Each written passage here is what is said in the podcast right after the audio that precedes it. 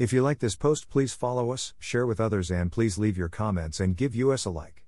Translate the site into your preferred language. Look for our Google Translator in our homepage, diningwithjesus.net traduce est sitio en tu idioma preferido, busca nuestro traductor de Google en nuestra página de inicio va, diningwithjesus.net Pastor Chris White says to all of you, Hello my friends. May the Lord bless you today. Hola mis amigos. Que el Señor luz bendiga. The Bible says much about gratitude as well as lack of it. God knows how we are made, and He designed us to thrive when we're humble, moral, and thankful. When we are arrogant, immoral, and ungrateful, we cannot have fellowship with Him, nor can we experience all it means to be created in the image of God. Genesis 1:27, James 4:6, 1 Peter 5:5. So God included repeated commands in His Word about being thankful, reminding us that a grateful heart is a happy heart. 1 Thessalonians 5:18, Colossians 3:15. Psalm 105 1. Ingratitude is a sin with severe repercussions. Romans 1:18 32 gives a detailed description of the downfall of a person or a society. Listed alongside idolatry, homosexuality, and every kind of rebellion is unthankfulness. Verse 21 says, Although they knew God, they neither glorified him as God nor gave thanks to him. This tells us that God takes gratefulness, and ungratefulness, seriously.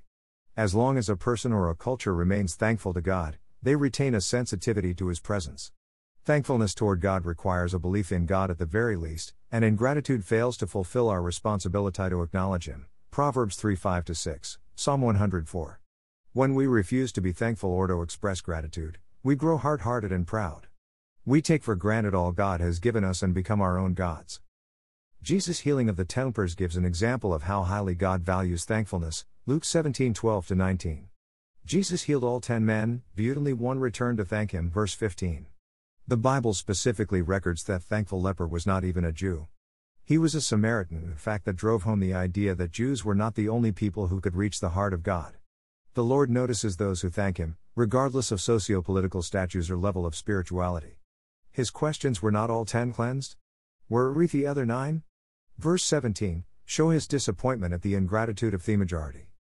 2 Timothy 3 2 describes what people will be like in the last days, and one characteristic is ingratitude.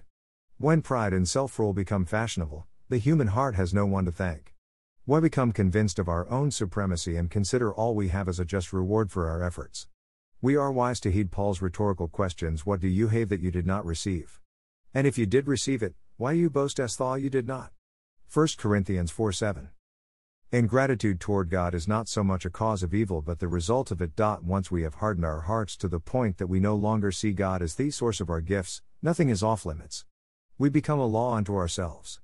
One reason the Bible takes such a strong stance against unthankfulness and ingratitude may be that God knows that the end result of such arrogance is a reprobate mind. Romans 1:24. When we remind ourselves often that all we are and all we have is a gift from God, James 1:17, we are guarding ourselves against idolatry and pride. Thank you to Got Questions Ministries. Copyright Copyright 2002 to 2019 Got Questions Ministries. All rights reserved.